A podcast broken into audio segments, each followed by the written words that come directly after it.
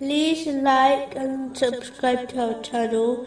Leave your questions and feedback in the comments section. Enjoy the video.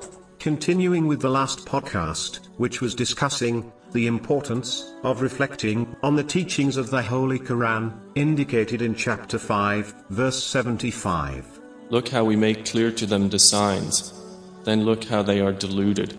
Reflecting at the start of one's day also ensures a person priorities their daily tasks and saves time by avoiding those tasks which should be delayed. The following verse describes the state of successful Muslims. They reflect on and are deeply affected by the teachings of Islam and strive to implement them in their lives. This quality is important to adopt, as it is the only way for one to determine if Allah, the Exalted, is pleased with them or not.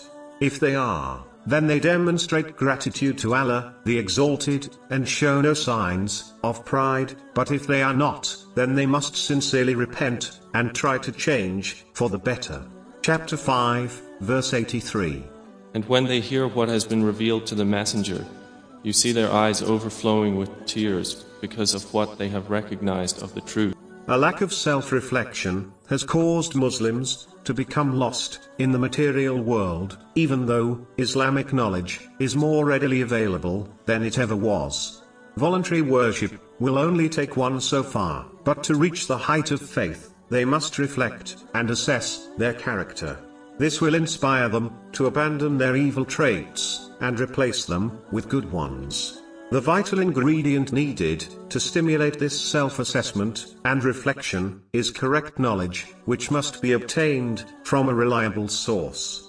This is one of the reasons the Holy Prophet, peace and blessings be upon him, declared in a narration found in Sunan Ibn Majah, number 224, that obtaining this type of knowledge is obligatory on all Muslims.